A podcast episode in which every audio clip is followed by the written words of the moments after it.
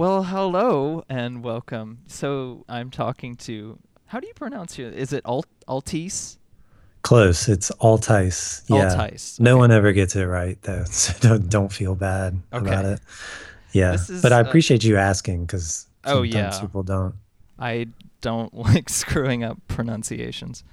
Um, so this is Nathan Altice, and you wrote a book called "I Am Error." It's for it's about the Nintendo Entertainment System, uh, specifically focusing on a lot of the what went into the design, the the technology of it. A lot goes into a lot of detail, but you also talk a lot about the the cultural background to the design and some things that maybe a lot of people don't know about just Nintendo and their PR image and Mhm. um, and and how a lot of design and design cliches whatever come from this era and from um, technological limitations.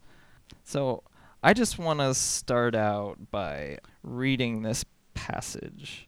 Says the family computer is a real material thing, part of a complex network of social, ecological, and cultural actors, both human and non-human. Though many appear to strive to be, a video game is never a benign object of entertainment.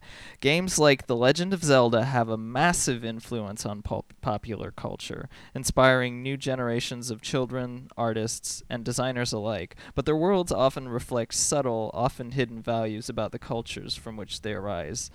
There is a bed of melancholy underlying Zelda's garden in a drawer, a virtual abundance made to meant to placate a real ecological loss. And we can go into talking about uh, what that's referring to later, but Okay. um, so how would you say to someone who doesn't necessarily follow video games or um, maybe is curious but alienated by a lot of the culture around it, how would you say that the Nintendo Entertainment System is relevant to the culture of today? Uh, first, I would say God bless you for not closely following video games. You probably have uh, uh, better mental health than some of us that yeah there's you realize that there's other things in the world worth spending your time on.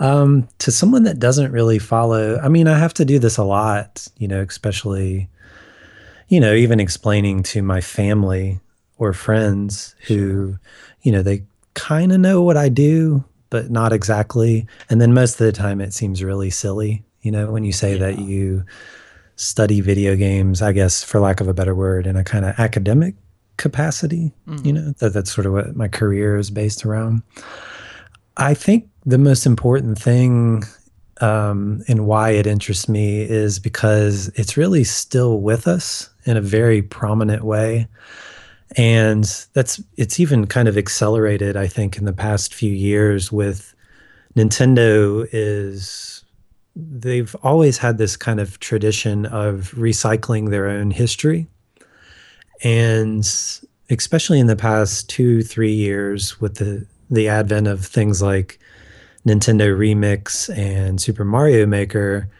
they've become a lot more playful with their own history as well Mhm. and kind of acknowledging and embracing certain things about their history Yeah.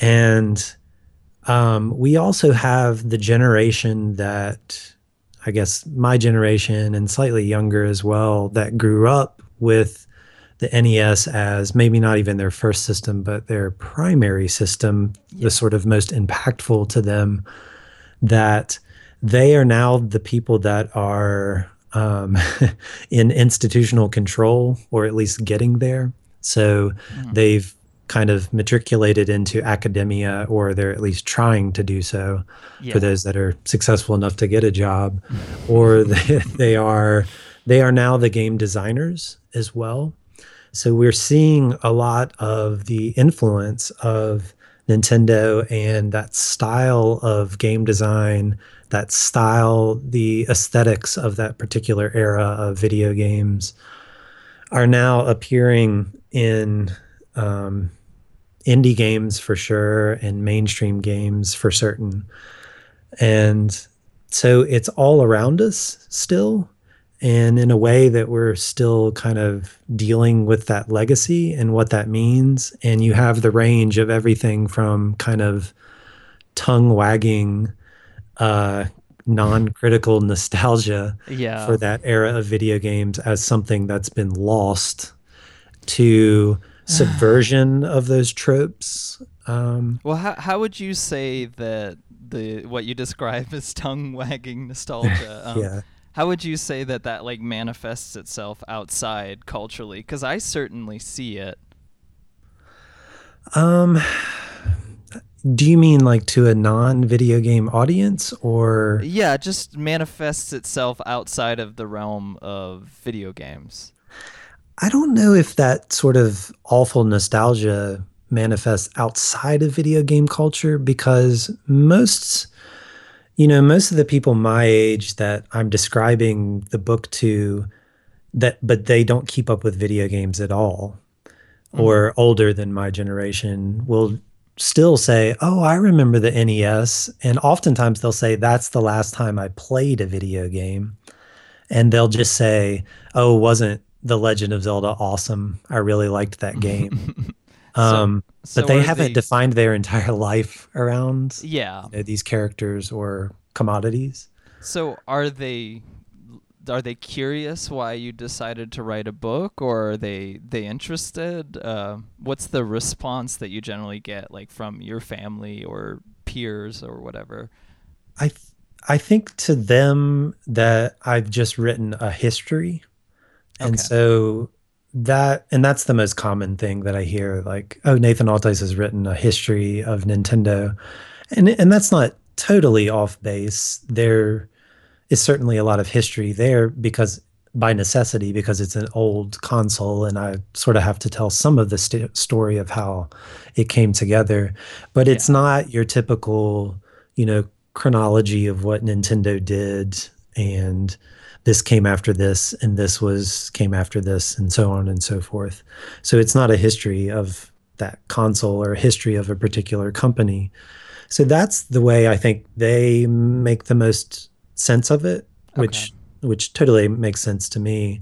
I, I guess the the tongue wagging that I'm talking about is among and I've written about this in, in other places like, you know, on my blog and another article that I think is coming out on Gamasutra soon, but this kind of what I would encapsulate as quote unquote retro gaming.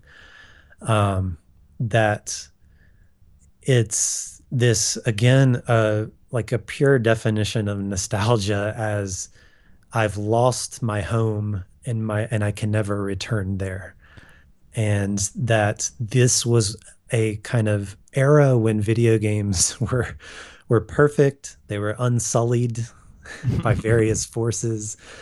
And God, I really wish that we could have games like this. And um and this goes both ways. I mean, you also have this kind of genre of retro game reviews or writing Mhm. that is very interested in just being angry or being really comical about oh look how shitty this particular game was. Oh, the ha ha that's very funny. the biggest example for um for me because I used to follow this stuff a lot was um well one was Sean Baby. You remember Sean Baby? yeah yeah Uh, he's this guy who um, what does he write for like Playboy or something now? I don't know. what he does nowadays but I, I know i saw him in egm i mean back in the 90s and 2000s Yeah, he he had a column in the back and he had a Yeah, uh, website very early on EGM is Electronic Gaming Monthly. That was Oh, one yeah, of sorry. the the big uh, video game magazines at the time,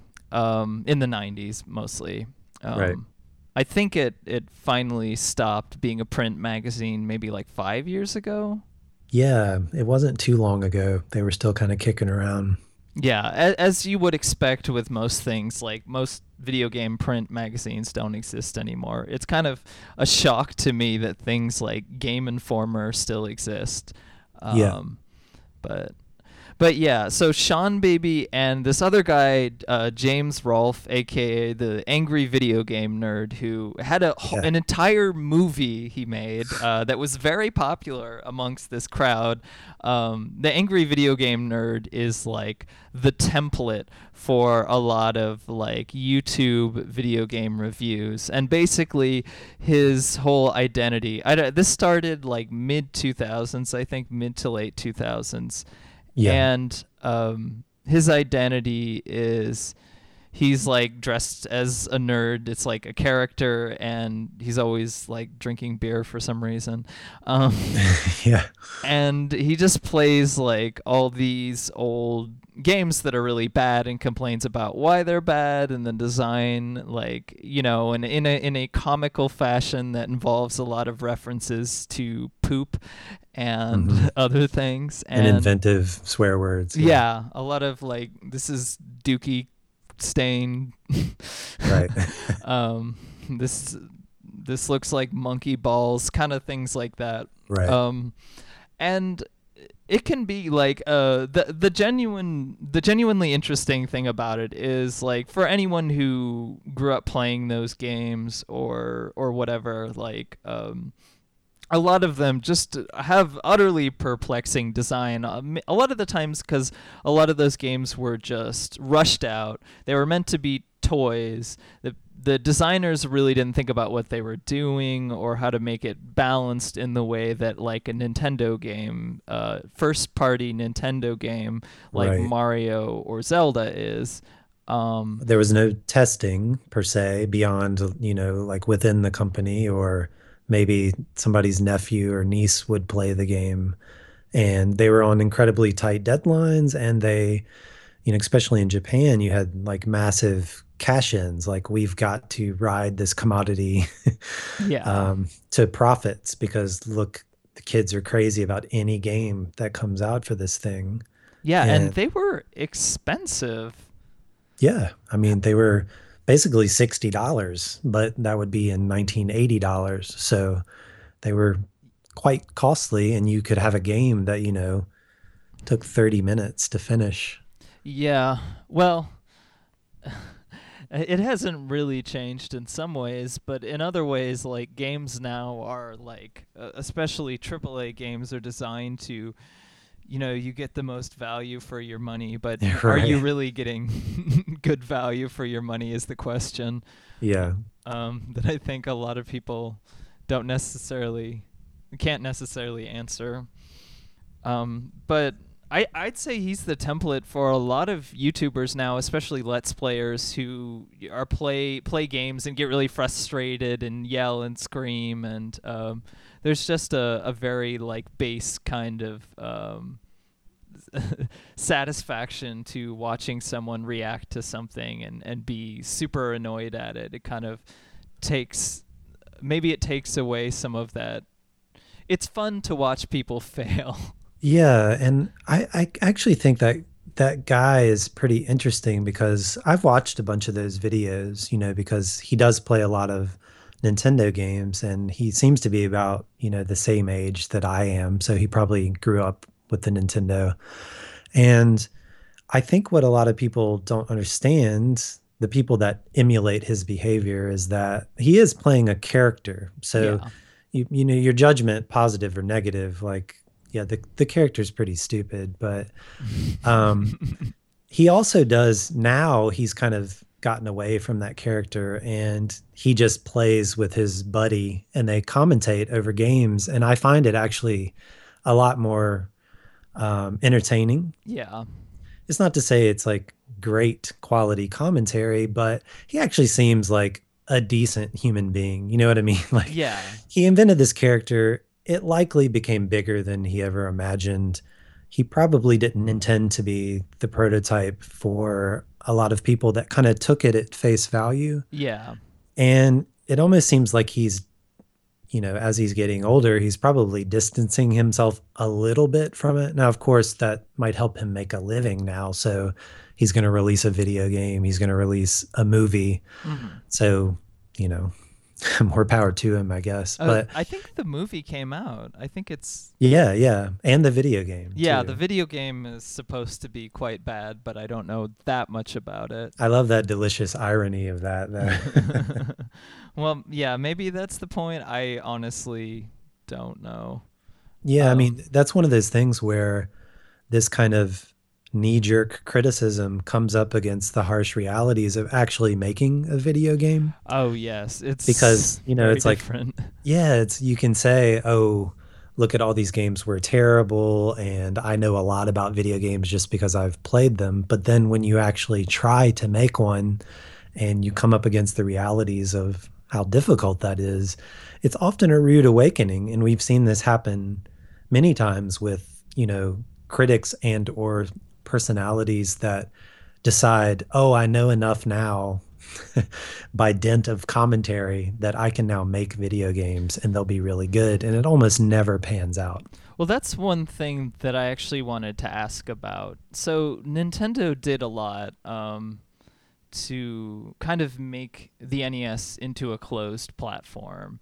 Uh, Mhm. as in one that you couldn't like easily hack or or reassemble or reprogram in the way that like computers of the time like C64s uh, C64 was one of the big uh, consumer computers of the time Right. and you could it came packed in with basic which is a programming language and you could you know anyone uh, who was interested who was a hobbyist could uh, buy like a magazine and and there would be a program written down there and you could type it into your basic and then compile it and run it and you could run this thing that you made. And so there's a lot of people who were sort of hobbyists distributing their own software and i think that kind of goes into early days of pc gaming too.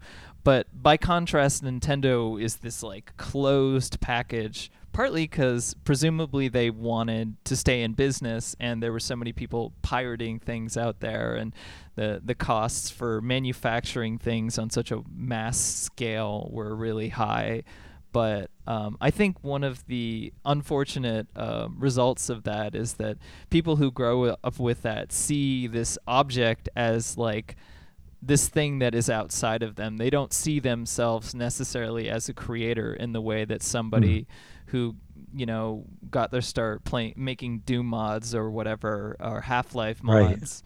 Um, Yeah, that's a really good point. Yeah. Um, and it's it's one of those things where the the cultural story of the, of that um, uh, I don't know what you would say like consumer environment is really important to understand because they are very specifically closed as the Nintendo, meaning the American version of the family computer, because those restrictions weren't in place in Japan, um, partly because I don't think Nintendo ever.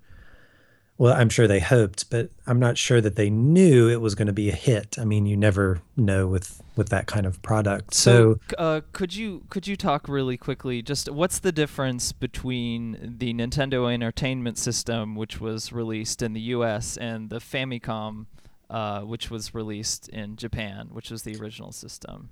Yeah, the the family computer was uh, Nintendo's first cartridge system, uh, home console. They had made some kind of like uh, brick breaker games and racing games that were sort of like Pong style, self-contained units. But this was their first cartridge console. And they they were a toy company before that, right? yeah, although they had been making games for several years because they'd been making arcade games. Oh, and the the Game and Watch games too. Correct. Yeah, Yes. yeah. So so the family computer was um their cartridge-based system which released in 1983. So a full 2 years and some change before the Nintendo was released. And the family computer is a totally different looking object. Mhm. It's much smaller. It looks like kind of like a, a toy robot torso, I think is the way I describe it in the book. It's red and white. Uh, it's not like the kind of dull uh, monochrome style of the US console. It has controllers that are attached to it. It has a little microphone on the second controller. And the cartridges are much smaller. because they were supposed to look like cassettes because the Walkman was a huge fad in Japan at the time and Nintendo kind of wanted to model the success of their games after Sony's success.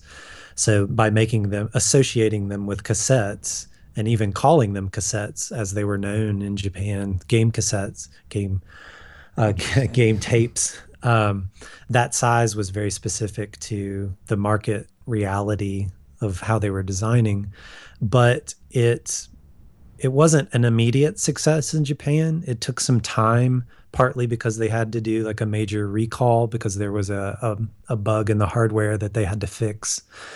Um, and they invested you know several million dollars in fixing all the systems. So it was kind of a slow ramp up. They didn't have Super Mario Brothers until 1985, so they were really kind of relying on arcade ports. Donkey mm-hmm. Kong, Popeye. Donkey Kong was like their first international hit, right?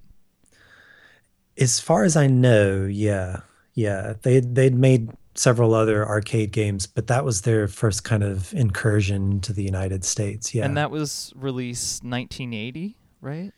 81, I 81, think. okay. Yeah. And that was really used as the spec hardware to create the family computer. Right. And once that became a success, they obviously wanted to branch out to the rest of the world. So they looked really carefully at the US market and how they could introduce a machine into what was really a total disaster of a video game market at the time because for various uh, many complex reasons there was this huge kind of crash that the economics of the video game industry just totally bottomed out now, Basically, just uh, oversaturation, right? Partly that partly there were supply problems mm. because mm. they were competing with the same parts manufacturers that pcs were and pcs were exploding at the time you had kind of a, a very strange business culture in video games yeah. where basically you know the hippies at atari uh, they couldn't sustain their strange, you know, um, California style well, this is, uh, management. It's very proto uh, um, contemporary Silicon Valley. Yeah. honestly, there was that yeah. um, documentary about the game ET, which is definitely worth watching. It's fairly short. yeah, I've seen um, it. Yeah. Uh, cool. I'm just saying it for anyone who's listening. Oh yeah, I forgot. It's not just us talking. um, but uh, the the guy who designed it was actually one of the most uh, talented designers at Atari. It designed this game called Yar's Revenge um, and an A Indiana Jones game. game. Yeah. yeah, Yar's Revenge is uses this like really um, uses some kind of uh, technical glitch. I don't know exactly how you explain it in in the design of the game. The Atari was like extremely limited hardware, um, much much more so than the NES. So they were very limited on what they could do, and there was a lot of like ingenuity that went into designing a lot of the games that yeah. existed on the Atari. Yeah, the force field is the is the game's code. Yes, visualized. Right. Yeah, really cool. yeah, that is a really um, that's a really interesting, uh, I don't know, idea or metaphor. yeah, it's really awesome. Um, uh, so yeah, you have the the family computer, which is a big success. Nintendo. This has been written about over and over again. Mm-hmm. Um, Frank Cifaldi, who is a video game historian, has done a lot of work like uncovering how the Nintendo was launched and um, it's a really interesting story, so I don't want to go into all the details, but they basically had to change it to fit the tastes of the American toy market. So mm-hmm. they had to put a robot with it, they had to put a gun with it, they had to make it look like a VCR. So you know your friends that came over wouldn't mistake it for a video game console. Yeah, that's that's why the um, it loads in from the side like a VCR as opposed to on the top like the the Famicom does cuz the side created all kinds of like problems with it reading the cartridge correctly, right? Yeah, it's the that spring mechanism that they use is just wears out over time. It has all sorts of mechanical problems and they wanted to be able to hide the cartridge inside mm-hmm. the machine. So I guess at your dinner parties you wouldn't get embarrassed about your your console and they renamed it to an entertainment system. Well, they they advertised it as partly being educational too with the, the Right. robot, right? Right. And they even had, you know, the educational series like the the Donkey Kong Junior Math game and that lasted all of one game essentially. Well, it was a way for them to to get in on the market. right, and it totally worked and Super Mario Brothers really kind of sealed the deal, but um the the important part there is that when it came over to, the United States, they also wanted to avoid the problems that Atari had had with quality control mm-hmm. because anybody essentially could make an Atari game. Whereas, and that was kind of the case in Japan as well, where anybody could make a Famicom game and they could actually do really interesting things with it, like add extra circuitry. Um, they could have the colors of the cartridges be whatever they wanted. The the boxes could be whatever shape that they wanted. So when you look at the diversity of games and packaging on the Famicom side, it's really amazing because you have like really cool pink cartridges and things with LEDs inside of them and these Wow. big, big, huge kind of uh, like like VHS looking cases and just a wide range. Whereas in the United States, we got everything was manufactured and controlled and approved by Nintendo. And they even created this kind of, you know, like bogus seal of quality that meant they had tested it. And then Nintendo could also scrub any content that they chose according to a set of guidelines. So they could uh, take out religious imagery, uh, anything that American parents would potentially find offensive. Yeah. They so could request that that be taken out. so the Nintendo's image, partly as a, a family company or like the Disney of video games or whatever you want to call it, a lot of that comes from worries that of uh, American cultural xenophobia against Japan, right? Right. Yeah. And just, you know, the religious climate is totally different here where in many Japanese games because their religion their it's of course not a Christian nation, so they find it really interesting to, you know, put God as a character or Yeah.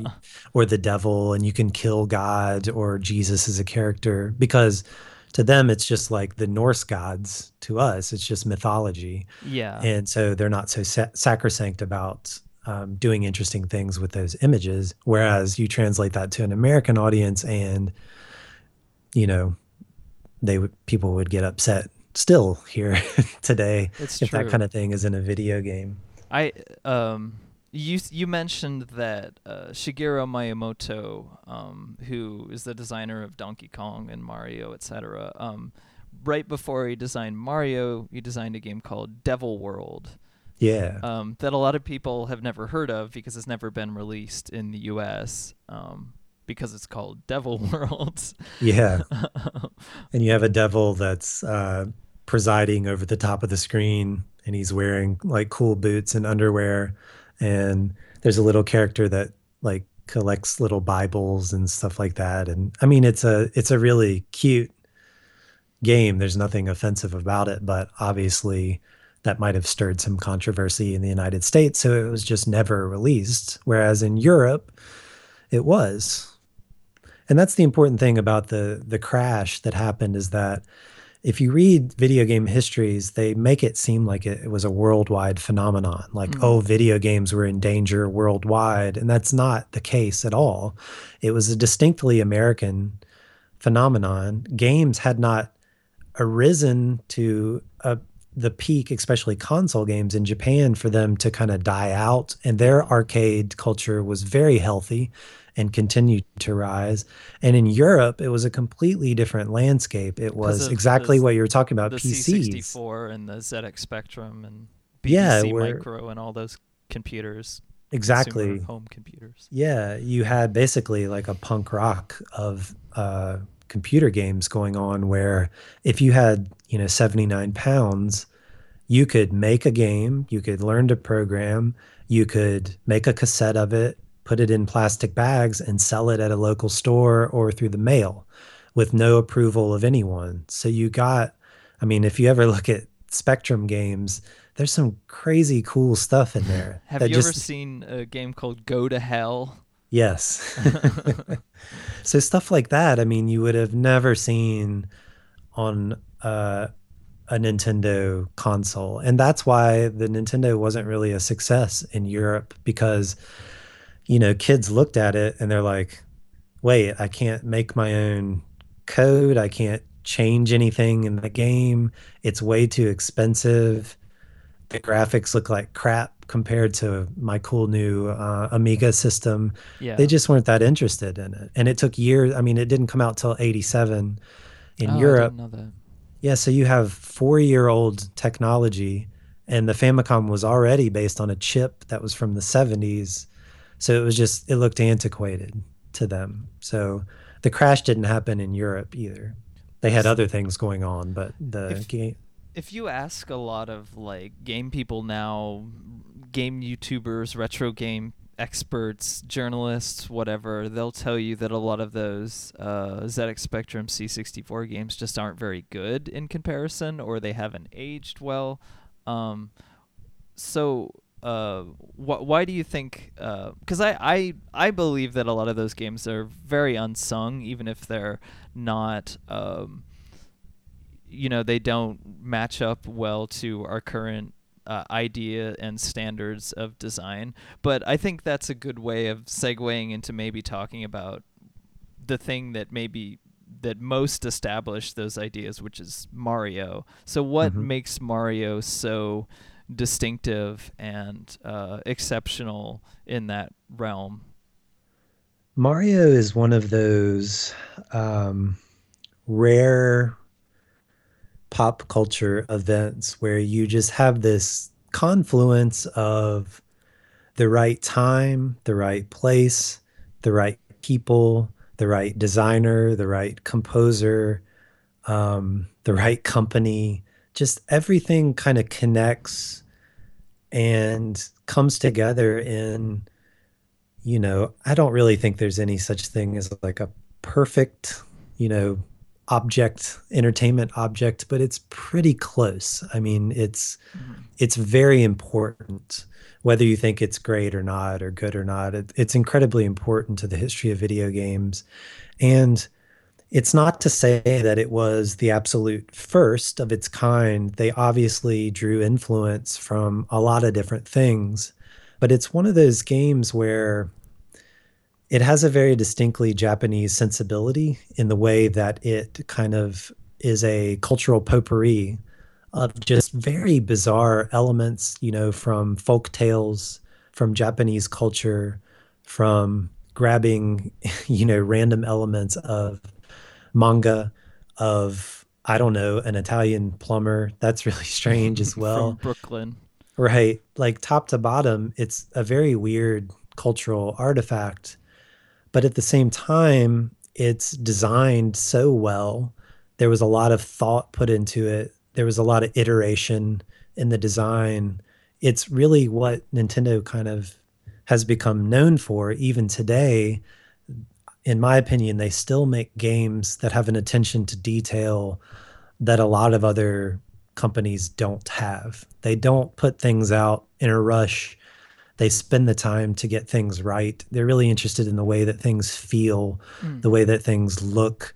Um, at a, kind of similar to how Apple is, you know, a sort of obsession over t- design for better or worse. I think yeah. that that doesn't make it automatically better, but they're very meticulous about it. And this was one of the first instances of those folks coming together. It's got wonderful music in it. The art style is really remarkable. The level design is really well thought through. And they had this huge burden of having to teach people how to play what was essentially a, a kind of new genre.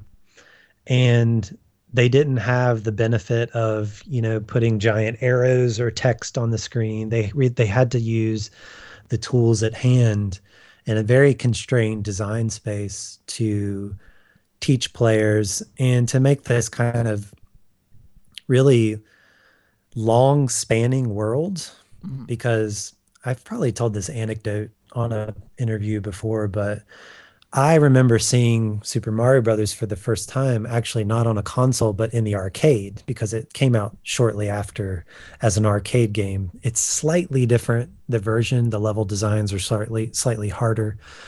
Um, but I remember as a very young kid, maybe six years old, standing in an arcade, looking up at this screen and watching this older guy play this game and being completely uh, blown away because the screen moved from left to right. Yeah, the the scrolling was not a thing that was super common for right at that time.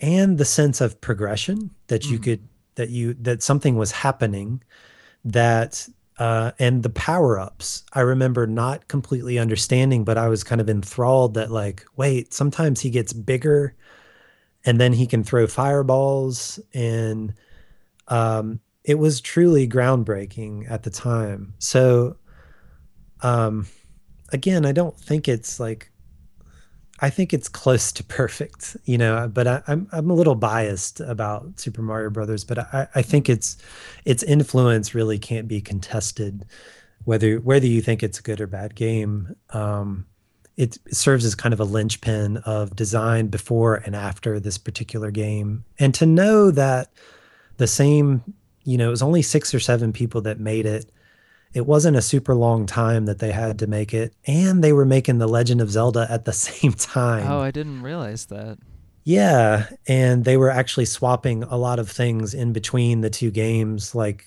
you know the fire bars originally came from oh. zelda and they moved it over and you see some design similarities like with the spatial puzzles in mario mm. you know where in the final castle you have to uh, go in a oh, particular oh, yes. sequence. That's and the it, same as the Lost Woods. It doesn't Zelda. say anything about it either.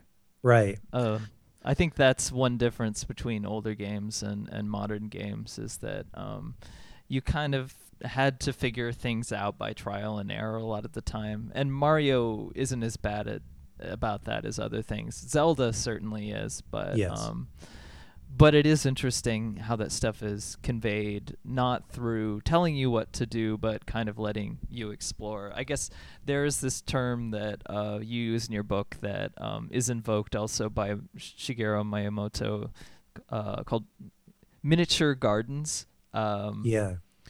basically the idea was to create something that you could express and explore in in a in a a way that was um, more that allowed for more kind of movement and especially in Mario like the movement is so important. Um, but th- the other thing that I got from your book was that you said that um, they deliberately designed a lot of the symbols and stuff in Mario to be kind of universal. Like there's some elements of American culture and Chinese culture and stuff in there. Right. Um, and I think that uh, is interesting because it's something that like people intuit already and they don't know. But like if you watch like retro YouTubers or whatever now, they'll never talk about that. You know, that isn't something that. And I think part of that might have to be with the it might have to do with the kind of environment of mystery around uh, the Japanese sort of uh, culture, corporate culture, and game development culture, where they really don't talk about what stuff went into the games, and there was just like always this mystery in the way that it wasn't there in like you know something like Doom or Myst that's made by American developers. Um, yeah, and I think that something I realized when you know I was doing research for the book is that a lot of the information that is uh, circulated about the system and about design is really taken from a really narrow amount of sources. Mm-hmm. Um, David Sheff's book, uh, Game Over, you would just I would just constantly find things basically just plagiarized from that and um, or it would come from Wikipedia. And, and it's because I think you don't hear a lot of those things is because, you know, they're not these gaming historians on YouTube. There's some good ones, but most of them are awful. And you can tell that they're just they go and search for a couple things on Google and then they assemble you know this script that they read from and and that's fine. I mean a lot of them are young people and they don't understand what it means to to do research or why that's important but they're just not invested in doing the work you know? And well, there's there's also a huge language barrier of course yeah. um, I mean, a lot of it is, I think, uh, the more research you do, the more outside of the subject you get. And a lot of the YouTubers and stuff, they're trying to make entertainment, and they're they're kind of going off the idea that that this Nintendo, this consumer identity thing, um, is very much part of them. So anything that might sort of implicate that or put it in a in a bad light, I feel like or or just puts it in a light where it's like this is a context that I do not understand culturally. Um, like it seems to not exist. Like people don't talk about it, and that's one of the strangest things to me about video game culture. People are unwilling to step outside of the game and look at it as a sort of uh, cultural document. They really want to see themselves as being in those worlds and you know being involved. And I, I don't know. I in a way I think uh, Nintendo was kind of responsible for creating this feeling because they they um, they designed so much towards it, and they also um, their marketing was so much directed towards it. It's directed towards young kids. I don't know. Do you have any uh, uh, do you have any comments on on that? um, I think part of that is an accident of history because, you know, first, as you said, Nintendo were toy makers, so their audience is children, and they understand that. And for decades, they understood how to and why they market to children and so, video games, of course, at the time as well, were largely a children's medium. It was just understood that that's what kids play with. They were a different kind of toy. So, of course, the marketing is going to follow. You're going to get the kids to get interested in something, to be uh, obsessed with it, to make characters that kids could identify with that they become mascots for the company. So of course, Nintendo was manipulating that like any company I think would in their situation that they want to sell toys to young people. Um, whether it's whether it was a conscious decision of cultivating a particular kind of consumer culture, I'm not really sure. I mean, we can't really know that. I, I think that because this was a system that became important to people as a as children and things that we experience in more like heightened emotional states tend to be absorbed more into our identity and become a part of who we are from music to movies or whatever that Nintendo became that for a lot of people. What bothers me is that people can't dissociate a corporation from their own identity and can't look back critically at uh, what is their own history. So, you know, something I learned while playing a lot of these games, you know, over the course of writing the book and before that, when I was just interested in Nintendo as a technology, is that you know the majority of these things are awful. I mean they're terrible. They're mm-hmm. they're they're just not good games. And there's no objective sense in which someone can say oh games were so much better back then or they were designed better or they were more pure. Um, it's just not objectively true. Yeah. Um, uh, the one thing I will say is there's something about the mistakes that I find very interesting um, in a way that uh, something that is successfully executed maybe um, doesn't doesn't happen as much. Like there's something about some of the mistakes of old games or just the bizarre things that arose out of them that I find really interesting. What do you um, mean as an example? Um, I'm trying to think of specific examples. Well, I mean, one example I use is a lot of people. I mean, this is jumping ahead a couple console generations, about you know ten years or whatever. But um, a lot of people will say PlayStation One, the early 3D games did not age well because the controls were confusing, or um, the, you know, there's a lot of design. You kind of navigated labyrinths. There wasn't a lot of direction. Mm-hmm. Um, but I find a lot of those games really interesting because uh, what I find alienating about current games is there's so much detail in the environment that it's kind of hard to know where to go or what to, Yeah. you know. And sometimes they put an arrow, you know, but Yeah. like. I've from playing older games, I know that like, oh, you want to search around the walls to see if there's a secret or something like that. Um, I get so caught on the details um, that it's hard for me to adjust to that. So I guess there are multiple different ways of looking at that. Is is what I'm saying. And um, I think some of the old Nintendo games, um, I would mostly agree with you, but there is this kind of like. Uh, I don't know. I, I think of like uh, I tried to play through and beat the first two Ninja Gaiden games for the NES, which I know they were originally an arcade game, um, Mhm. but they have a reputation for being super hard. Um, and there's this like weird indifference about it. I don't know how else to explain it. Um, where you're just like um, in in Nintendo games, it often feels like if you die, there's there's some sort of fairness there. You understand why exactly. Um, and Ninja Gaiden isn't the worst example of this by any means, but sometimes you'll just die and you'll just bounce around and you'll lose half your health in just the spur of the moment, and it's kind of just like deal with it. And I, I Right. f- I feel a lot of old games are like that, where like, you know, you you expect your weapon or whatever to work and it doesn't really work well, or you have to like do some really obscure series of actions to get to a new place or whatever. Um, and and there is this kind of like um, it almost seems as if there's like a hidden logic to it, but there isn't. But if there were, I think that would be really interesting. yeah.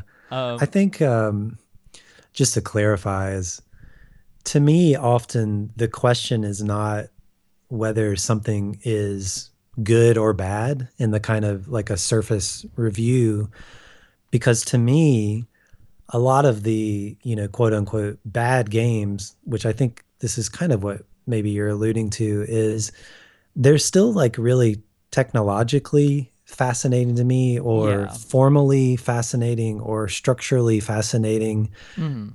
um, that it doesn't matter if you know it was quote unquote good or bad design or the game is good or bad or fun to play that it has still something to learn from and Yeah. something to contribute to our understanding of video games and um, i write a, a really short section in the chapter where i'm talking about mostly legend of zelda uh, there's this this disc system game that is really notoriously awful.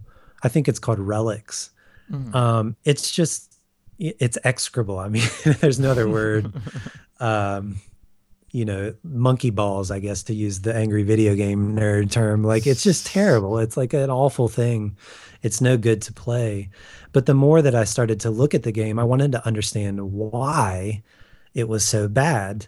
And it really was, there was a technological answer about how they were streaming data to the disk and the way that they designed the loading to work. And it was a really kind of a failure of the medium itself, putting the game on the disk. And that to me was something that nobody has taken the time to step back and say, why is this game bad? Like, what happened? What were the circumstances that led to that design decision being made? yeah. And and part of that answer was, I think it was a port from a different system. I think it was a, an MSX game, not originally a Famicom game. So they had to make particular design concessions. And Legend of Zelda is a kind of good uh, foil to that because they thought about the disc in a really smart way and they handled that medium really well and Relics didn't. But I think that a lot of people that look at video games are very quick to dismiss things that this kind of popular opinion will you know, kind of yeah, aggregate around the, something as like this is really bad. Video game popular consensus. Well, that's the thing that right. I was going to mention about ET before. Why there's a documentary about it is that um, this game is renowned for being very bad. It's designed mm-hmm. by a guy who was a completely capable designer, but they didn't give him any time to make it. Um, and there were some interesting ideas in it, but it just didn't work. Um, but it got the reputation for being the worst game of all time, and it kind of ruined this guy's career. And you know, quote unquote, was supposed to ruin the game industry, but you know, it was really just an embodiment of the the bad things that you know the the ways that Atari was uh, failing. Um, and yeah, and this is this often is part things of the reason scapegoated is what I'm this is what I was trying to say. Yeah, I think that's exactly right, and and that's one of the reasons that I've kind of had over the past year or so a, a fascination with the Nintendo Wii, because you have this very strange circumstance where what became the most popular and best-selling console of that particular generation, if you group it in with the 360 and the PlayStation 3, it sold, you know, tens of millions of consoles, has at the same time, uh, partly because of that success, I think, it has become kind of the populist system, you know, like the the uh, system for moms or grandparents or whatever or kids um, that because it's become this kind of populist icon, therefore it's it has no value because it got a bunch of junk games. And I think it's not only, you know, your regular kind of non-critical gaming audiences that have left the Wii behind, it's academics have as well. Hmm. Not to say that nobody has given any attention to the Wii, but I don't think the same kind of critical attention that they have given to other things. And if you actually look at the Wii library, there's some like incredible games in there, and people were really taking some risks with how games were controlled. Yeah. And but really what the popular, you know, consensus about this system is that oh, it's waggle controls and it, they're just all bad games that had bad graphics. And the reality is that there's just as much value in looking at the things that were both successful and unsuccessful on that platform. And I think giving more critical attention to that platform because it kind of deserves it. You know, there's a reason yeah. why developers were attracted to it. And I mean, and I really I, like those underpowered consoles I think you know, like, that the Wii U is really interesting too. I got a chance to play around with Super Mario Maker. It's one of my favorite Nintendo games. Um, yeah, it's really well designed. yeah, um, it's a beautiful thing, and it and it's really designed well for the controller that it has. And this is what I've told a lot of my you know friends that are into video games who would never touch the Wii U console. Is I was like, well it's actually a pretty interesting device and there's a lot about it that I really like and it's kind of unfortunate that even Nintendo is kind of rushing past it at this point. Mm. Well, that what you brought up is really interesting though because it says how much uh, popular consensus really defines everything around the cultural landscape of video games. Um, much more so than even in other realms, I feel like, because um, you know, in like film or music, you'll have all these different subgenres, and you'll have people kind of on the periphery who are looking at things and kind of trying to be more critical and and saying like. Um, you know, this thing might have been not well received at the box office, but it's actually really interesting. Um, a lot of academics, though, in video games still just talk about just um, appeal to these same cliches and they just talk about like the most mainstream things. And so so much of the history um, is really ignored uh, and there are very few people who you know are willing to look at things that that don't match up with the uh, the the typical sort of game cliches and there's it's such a small group of people and I don't know do you do you know why that is? Do you know why this sort of gamer culture has formed uh, which really a lot of it is, is around Nintendo and it's around Zelda Mario Pokemon uh, Final Fantasy whatever. Um, when did that form and when did that consensus become such a, a big part of of everything around games? I that's a really complex question. I, am not I'm not really sure that I can pinpoint a specific historical moment when that happened or exactly why. I mean, to speak to the the first part about academics, I mean, part of it is I think pragmatic because they want academics want to talk about things that are familiar to people so there is some kind of common ground because you know you may not specifically know about what your audience is. So i kind of explained this in the intro of i am error that i spend a lot of time with zelda and mario because of their cultural importance but they also happen to be as I said, you know, really important from a design standpoint in terms of illustrating what the platform was capable of and designing around constraints. So it would feel weird to write a book about the Nintendo and not mention those two things.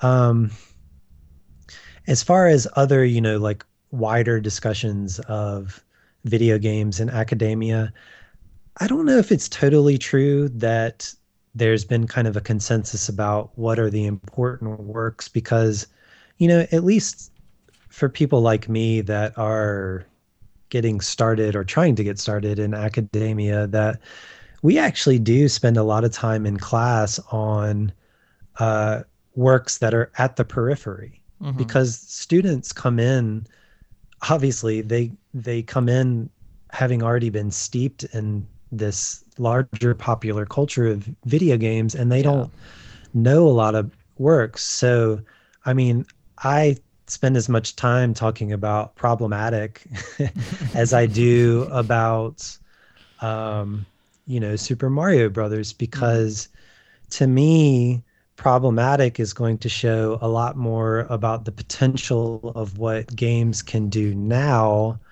and what my students are capable of designing you know within the constraints of a class because to me they're probably going to identify a lot more with a game that is personal that is made by one person that is made with technology that's uh, attainable to mm-hmm. them and they're often you know because now the disclaimer being that I have only taught in an art school. so okay. I I have students that are much more receptive to um you know sub mainstream things. You know, they're already accustomed to looking at challenging art. So it's not going to be uh, so strange for them to look at a game like that. Um I've heard from other colleagues that this is not always the case okay. in more practically oriented games programs. Mm. So I can only speak, you know, anecdotally about the people that I know and the things that I've read and um, you know, even books like um, you know, like The Art of Failure, which is an MIT book. You know, the author spends as much time talking about big games as he does about phone games and indie games. Mm. And I think there is really some concerted effort to represent as best as we can the full spectrum of video games. And it's becoming increasingly difficult because there's so much to cover. Yeah. And um, I want to spend time on small interesting games, but I also, you know, I find Super Mario Maker like genuinely fascinating. And it's interesting to look at both what can small creators make, uh, what can marginalized populations make within the constraints that they have, and then what can huge international uh, profit-driven corporations make, mm. and what are where are the design similarities and where are the design differences, and it's it's it's always a problem. You know what this has been a problem in the humanities for you know time immemorial is what is the canon how do you teach the canon of yeah. important works and how much do you stray from that canon of works. There's yeah. only so much time in a semester. There's only so much space in a book. What do you feature? There's always going to be things that are left out. Mm-hmm. and i don't know if there's like a really good solution. It's just you need people that are conscious of the broad spectrum of video games to try and uh, give voice to things that they think are important, not just what is kind of the company line from yeah. Nintendo or Microsoft or Sony.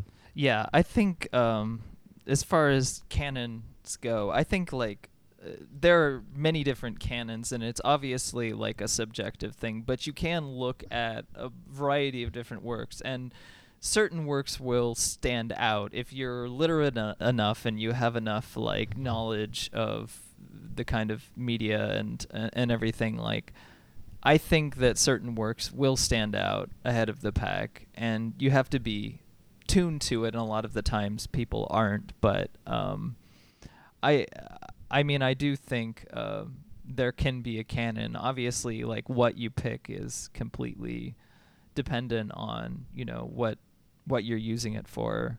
As far yeah. as like academia and games, I th- yeah, I I see that a lot of that stuff is changing. It's just frustrating to me because um, it's still a very small space, and I, I think it's I think it's growing, but um, a lot of uh, it feels like a majority of people who still get into games are very much appealing to the old cliches because they seem to have so much cultural power.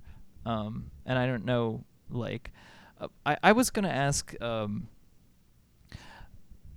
is that sort of like, uh, so Nintendo is very self mythologizing. Um, hmm. Shigeru Miyamoto, he's this kind of like, you know, enigma he doesn't necessarily talk a lot about the creation of his games you don't necessarily know um, if there's something intended to be expressed beyond like the theme and uh, the general design approach um, but do you think that kind of image of Nintendo or image of Sega or whatever, and that kind of culture um, where we don't talk about the individual creators so much or we don't really know about their personalities kind of contributes to um, this g- idea of gamer culture where we're not we're identifying with companies and we're not identifying with individuals with their own design sen- sensibilities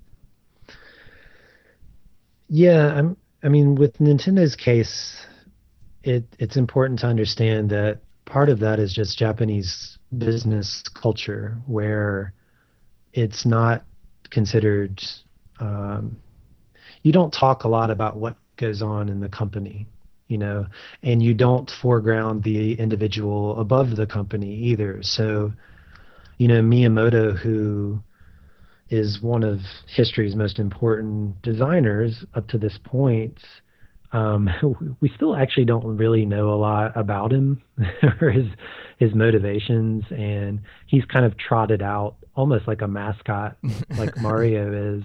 Yeah. And when there is some crack in that edifice, like with Super Mario Maker coming out, it seemed like Nintendo suddenly allowed uh, both Miyamoto and his longtime partner, who was you know unacknowledged uh, Tezuka, who really gets as much credit for the design as as Miyamoto does, or should appropriately.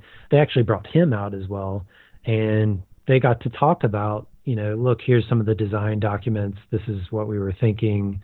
It was still you know corporate controlled, but it was at least some glimpse at the process of what happens at Nintendo. And I think part of that was Iwata's doing because you know he was the the president of Nintendo who just recently died.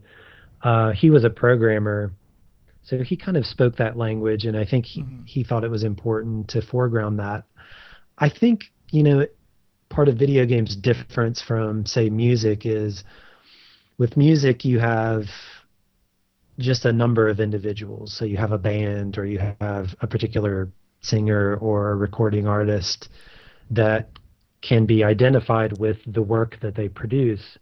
Whereas video games, like films, you know, you have to have, at least nowadays, this massive structure driving their production. And you end up doing a disservice to most of the people that do most of the work. Um, you know, in the same way that we don't say, wow, this new Star Wars, look how great the key grip did their job. You know, we talk about the actors, we talk about the director, we talk about the writer, and usually that's about it. Uh, Star Wars is slightly different. Of course, it's not the best example, but because people get, you know, crazy detailed about it. But what do we do with video games is well, before it was it you just identified with the company. It was very rare that the creators were acknowledged as even existing. Yeah. That you know people fought to make that happen, like Activision breaking away from Atari in the the 1980s to kind of establish a a more creator driven culture obviously yeah. in well, PC gaming and yeah, in I felt like you got it in PC gaming because when I grew up, like uh, one of the first names that I really understood and knew um, and like could identify as having a particular personality was John Romero. Yeah, um, same here. Yeah. Yeah. Who's a so, designer on Doom and Quake and Wolfenstein. Right. So Carmack and Romero, these were names that were very prominent when you were playing Doom, whereas I'm sure I couldn't have told you who was responsible for any of the Nintendo games that I liked, you know, at the same time. Whereas, you know, I'm playing Civilization on my PC and I know that it's Sid Meier's obviously yeah. the creator of that game. But you still don't have you know you have the top level you have essentially the equivalent of the director of the video game but who was the person that you know modeled the trees or who did the character designs or uh you know sometimes you get the soundtrack art soundtrack artists nowadays but you know who made the music or who made the who did the foley or sound design work? We still miss a lot of those details and it really comes down to the people that are interested in that level of detail that that they care about who for instance the cinematographer was or they care about who did the character modeling in a game. And it's really kind of a niche audience that's interested in those kind of things. And maybe it's structurally impossible. I mean when you have 300 people to know to really feature everybody i'm not sure. Yeah i i mean i think um those contributions are often really widely unrecognized. It's true, and I I don't know. Like I, I mean, it's uh, the the auteur theory sort of goes by the the notion that you can you can recognize um, the sensibility of an individual person um, in what you in you know what you're experiencing and that is the the most important element and obviously there's been a lot of criticisms of it but i think like it's still hard to separate. And like I think that oftentimes the the the effort and the technological magic that so many people um, who work in the game industry or work in Hollywood um, have to you know apply um, is really fascinating and more people should know about it. And a lot of it isn't known about it because it's kind of intending to create this closed object this kind of grand spectacle where you don't really see all the, the, the pieces and parts. And the pieces and parts oftentimes are really the most interesting part because, like, yeah. Transformers is not an interesting movie, but hmm. like a lot of what went into it is fascinating. Um, it's the same with you know a lot of video games. Um, uh, there was a talk at G, uh, GDC, the Game Developers Conference, about um, that I remember seeing about uh, the game Skyrim open world fantasy RPG where like uh, they were talking about the design of the worlds and how they had all these complex templates that are sort of mixed and matched. Um, and just the, the the it's like it's like city planning or something. It's so complex, mm-hmm. um, and it's really interesting. Uh, and it and it's something that I feel like should be understood. But so much of like the game culture um, really de-emphasizes having like literacy in those things because they're trying to create something where you ha- can escape into and you you're not supposed to think about it. But i always the interesting most interesting for thing for me is actually thinking about it and thinking about what why and how what you're experiencing is uh, constructed by a set of ideas or values. But I think I wanted to to seek from that into saying um, you're talking about uh, Zelda, um, the design of Zelda in this passage um, from your book, and um, that uh, a lot of it came from Shigeru uh, Miyamoto's. Um, exploration of caves around his home when he was a kid. This is like a thing that's often repeated. Um, right but um, that uh, and and we have this conception in the West of Japan being this very naturalistic culture, like they're very connected to nature, which is kind of true in in its history, but it's not necessarily true in practice because modernization has uh, and the ecological problems in Japan have sort of torn away a lot of this stuff.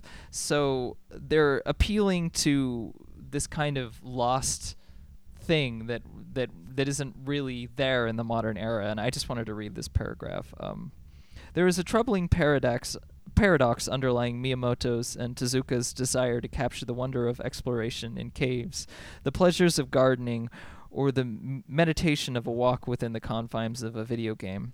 On the surface, they are simply aiming to create an enchanting world for their players, one that adheres to its own fantastic verisimilitude.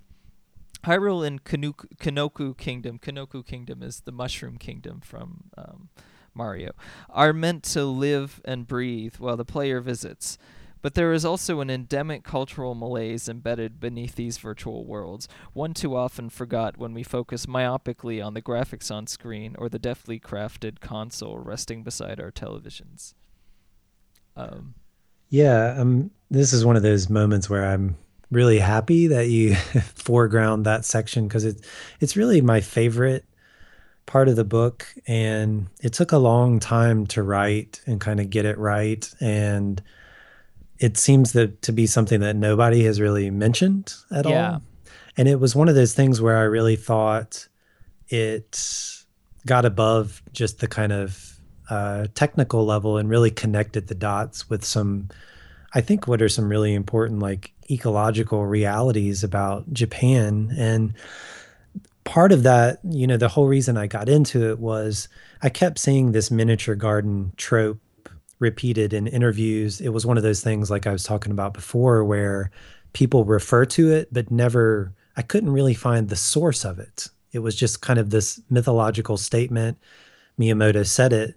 And it really took finding it in the Japanese and understanding what that term meant in the original language because that word has a particular cultural con- context which is the, hmm. this word hakoniwa which is a specific kind of kind of small garden which is meant to abstract away the um, the landscape that you see around you and contain it in this very kind of controlled manner and there's this whole kind of tradition of um, there's no other way to put it than like ecological devastation in Japan, where they have really tried to control the landscape, to contain it, to concrete it over, to modernize it. And again, speaking to the culture of Japanese business, once these um, kind of bureaucratic machineries get going, they never stop they keep doing these things for the sake of doing them. that's that's the only reason. There's no longer any kind of justification. It's like well we pour concrete over lakes because that's what we did last year and they just keep doing it again and again.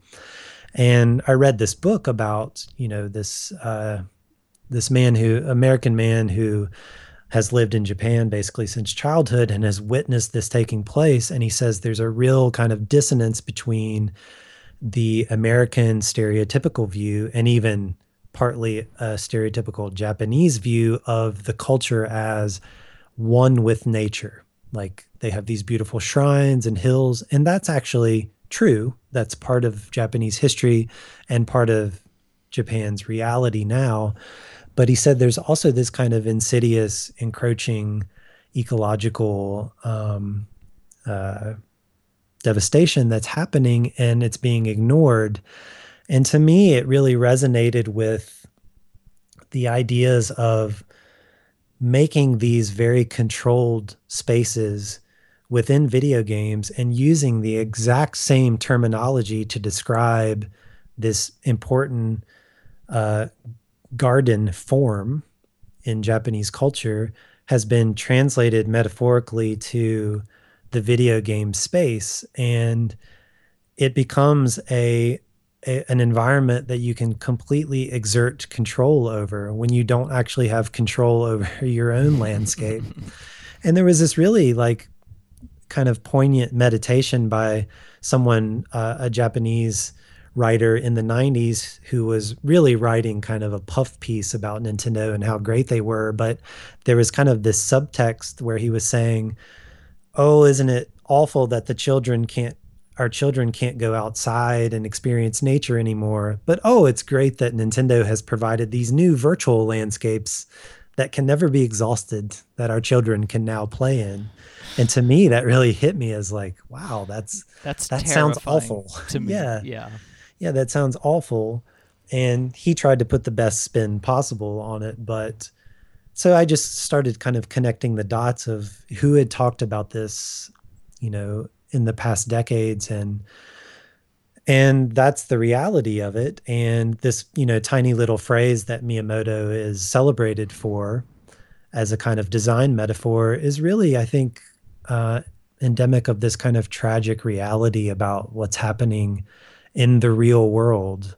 And so that's what I mean by this object is not just benign, you know, it reflects a particular culture, it intervenes with that culture, it has real consequences despite just being this, you know, small consumer object that you put in your home and is supposed to bring delight and joy to your family. Yeah.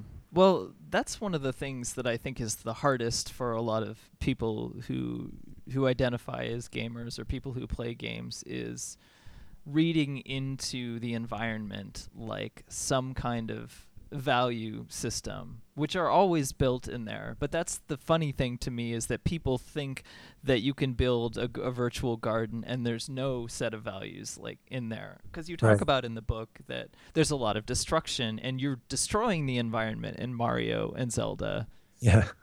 That's Literally been- burning the landscape, you know, Yeah. to, to hunt for items and That's so common in Japanese games too. Like RPGs, you walk around and you fight like, you know, forest creatures or whatever. yeah. Right.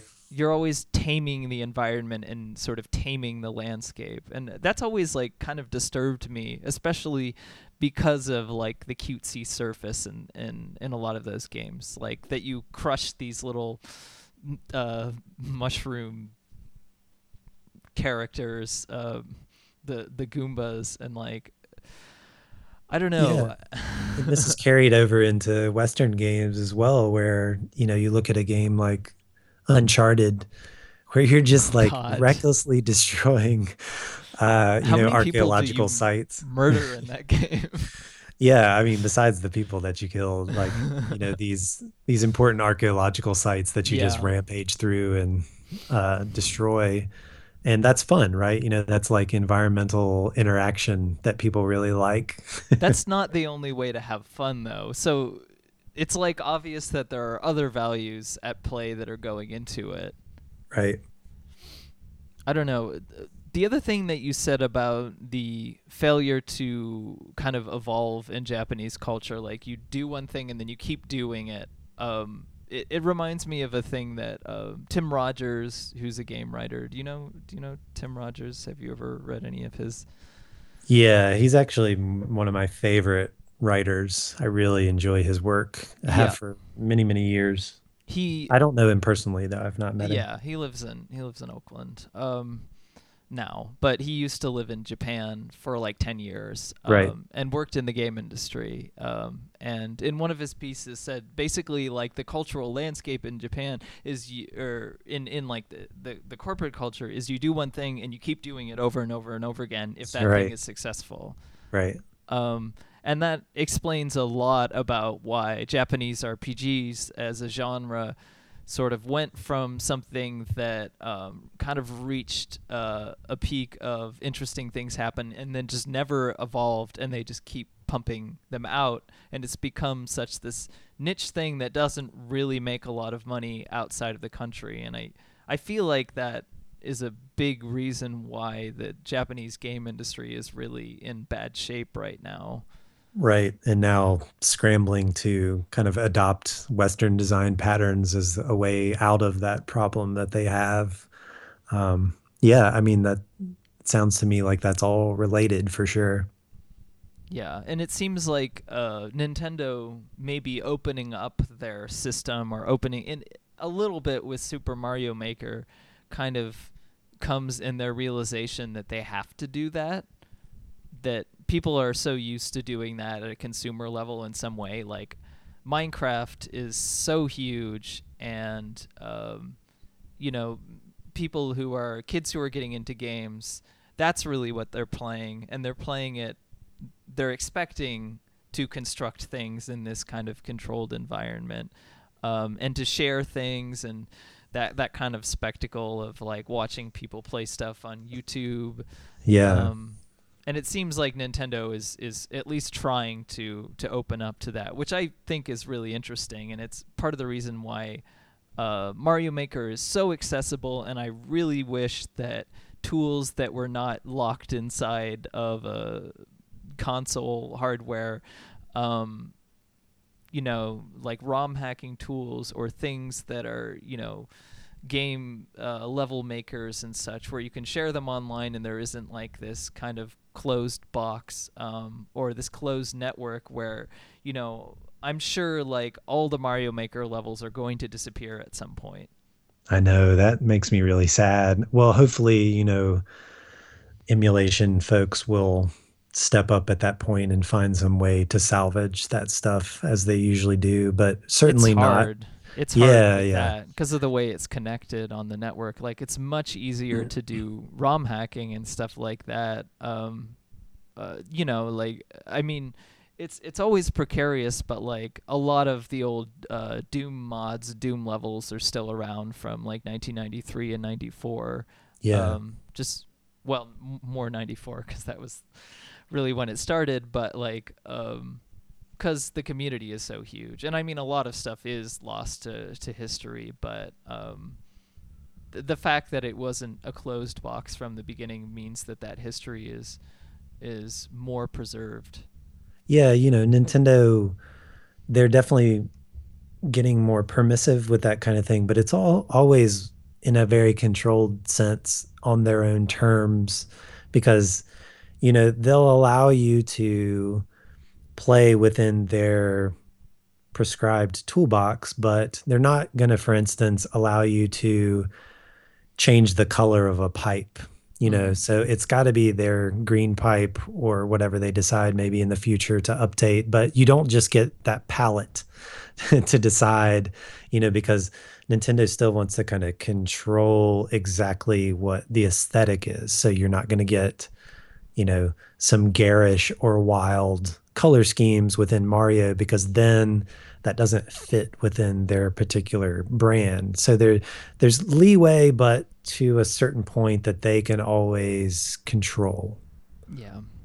So I've read a lot of writing um, more recently um, for people who are you know video, big into video game video game loyalists or tech people who said like okay well mobile games and things like that are really taking over the video game industry and they're the future. And there's this kind of despair that like um, kids these days that don't really know what kind of experience they don't really get to experience the kind of things that Mario or Zelda um, were in this previous generation that they're only going to play these crappy shallow mobile games. Um, so do you think that that's do you think that that sort of invoked cliche is really true? Or do you think that um, what do you think liz? I, I mean no i don't but well and i think that like you know a lot of the games that are very very popular there are a lot of crappy crappy uh, just one-dimensional games that are very popular but a lot of the thing that a lot of people forget is there's a lot of really one-dimensional nintendo games that are maybe bad in a different way but still really bad Right. I, I, I'll say this. I mean, in the same way that we are now seeing the legacy of Super Mario Brothers, Zelda, etc., I'm actually really excited to see the generation that grows up with Minecraft because, I mean, Minecraft is a remarkable game. It's really interesting. You can do so many things with it. It's really cool. Uh, I think it's designed really well. It's not that it doesn't have problems, but I mean, it's again like Super Mario Brothers. It's one of those linchpin games that has kind of changed uh, the culture of video games. It's changed the history of video games. It's those kind of one in a million phenomenons that happen, and that is really exciting to me. I don't think that. I mean, it's that kind of curmudgeonly, like things weren't as good.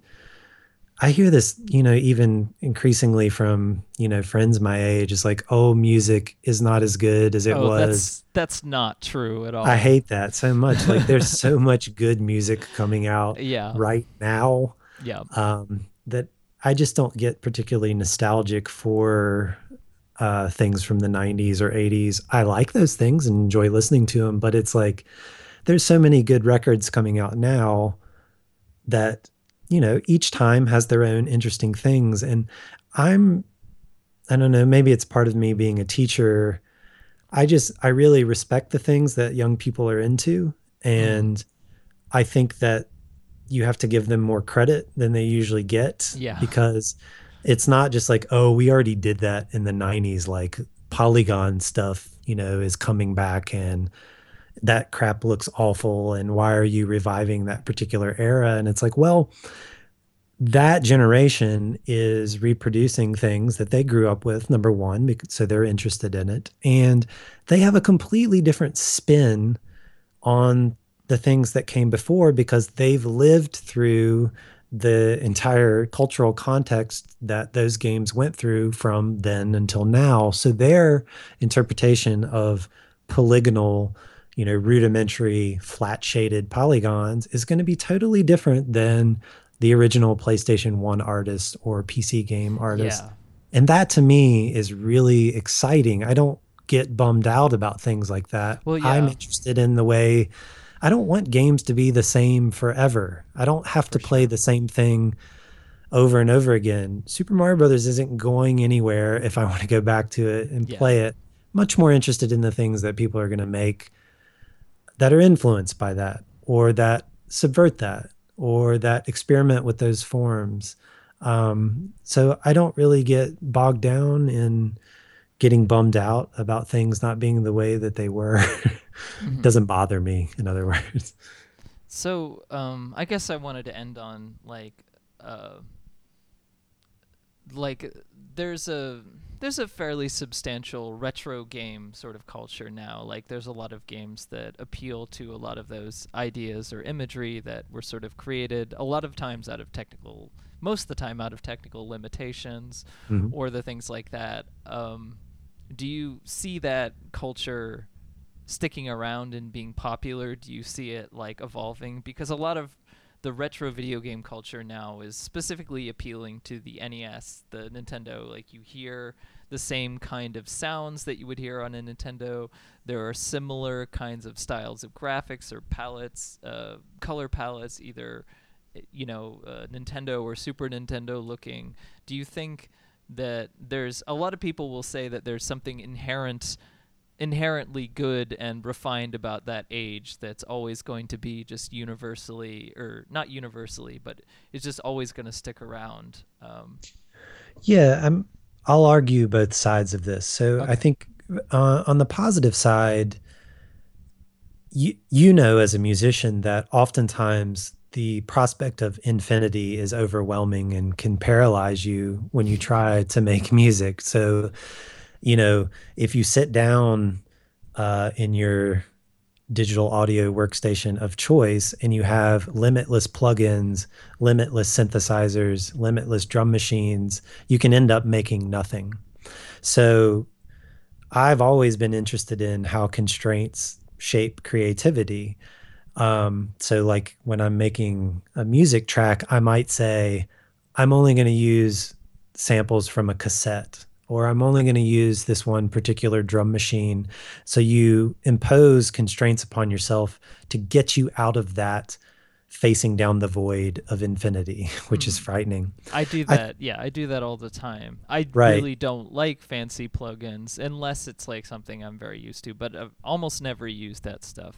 Exactly, right. So because it can be in a strange way, too many options can be paralyzing. So I think that a lot of game designers, especially smaller teams, that they really can't generate the same amount of assets that a huge AAA production could. So part of it is just a kind of economy of scale where pixel art, um, which is really difficult actually um, to get right, uh, it's more manageable.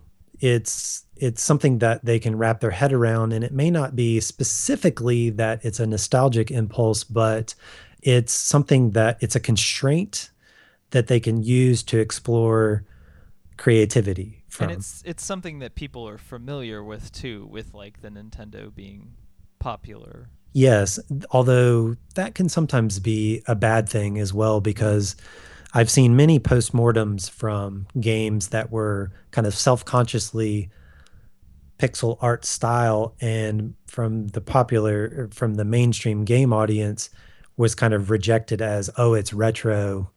We're not really interested in it. It looks like an old game. Why not make something that looks new? So you can kind of get into a bind there where you gain a certain audience but then also turn off another audience so but i think that have games like shovel knight that are like extremely popular yeah um I haven't played that, so I can't really speak to it. But yeah. I, I at least appreciate that the authenticity was really conscious. So they, you know, they actually got an NES chip tune composer to do the soundtrack. Yeah, Virt. yeah I know, I know, I know. Yeah, right. And they um, tried to adhere to some of the palette limitations and what would have actually been possible. I mean, they break a lot of rules, but they did a pretty good job. And from what I hear, you know, the game plays really well. You know, like it's it's it might deserve the the credit that it gets. Whatever you know, magical mysticism that determines whether one retro game is going to be popular versus another, I have no idea. Yeah. I wish I knew those and things just kind of happen. You're probably right in saying that most of these, like a, a, lot of the time, the reaction is what you said. Like people are like, "Oh, it's just another retro game. I'm tired of this." Right. You know, look at what happened to the Binding of Isaac, which was originally like a flash game, which is very specifically an homage to the Legend of Zelda, both visually and design wise. When it was ported to the Vita and in modern consoles, they decided to to switch to kind of a Super Nintendo aesthetic. Mm. And there was this oh this uproar about it as like why do you want to make it look so much worse when it's you know has good artwork and you want to change it to this pixelated style. Yet, I didn't look think what the happened. artwork was particularly good in the original, but yeah, you know that depends on your taste for McMillen's art style. Um, and that kind of flash aesthetic as well. But either way, whether you like it or not, I mean, it's like there was this huge uproar, and then ultimately those people shut up and they just ended up buying it anyway. uh, so it ultimately didn't matter, and now nobody talks about it. Okay, so that's the positive side. You have the constraints, you have what's possible. Um, then you also have the negative to where it's designed just to appeal to a particular audience. It kind of caters um, to nostalgia of a particular kind of gamer, and and you see this in things like um, this retro console. I don't know if you're familiar with. This was a like a Indiegogo project that. Oh. Yeah, this this guy that um, he runs Retro Magazine, I think is what it's called, which is like he because he wanted to go back to the days of print video game magazines. He started Mhm. this one up. It's based Um, in the the UK, right? I don't think so. I think he's Oh. actually American. Oh, I'm confusing it with Retro Gamer, which is Oh, yeah, yeah, yeah. UK. Right. Um, no, this is a different venture. This is, I think it's called Retro Magazine. And so that was kind of a success. And he also runs that game auction site, Game Gavel. So he decided that he was going to create a new console called the Retro Console. And the story is so kind of ironically weird because if you know anything about the history of the Atari Jaguar, which was, you know, Atari's last console and failed attempt and has become sort of an oddball of video game history, it got sold, you know, the tooling to make the shell for the console got sold to a dental company. and so there's these uh, Jaguar shaped uh, dental appliances that got made in the 90s that like, painted white and applied to the and you know installed on the wall well this guy bought those shells and the tooling from that company and was going to make this retro console that was basically inside the body of the Atari Jaguar.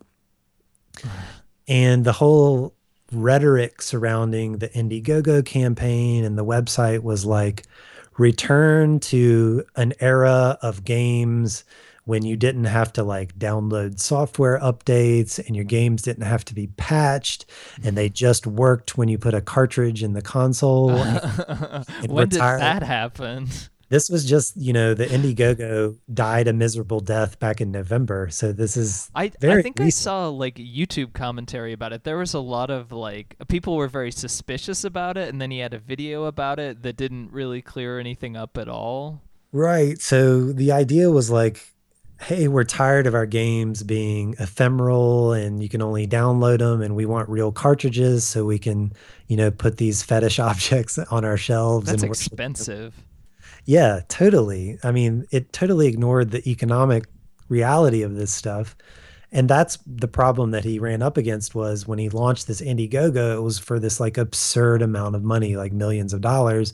And I think they got like 80,000 or something like that. Just it was it was a total failure.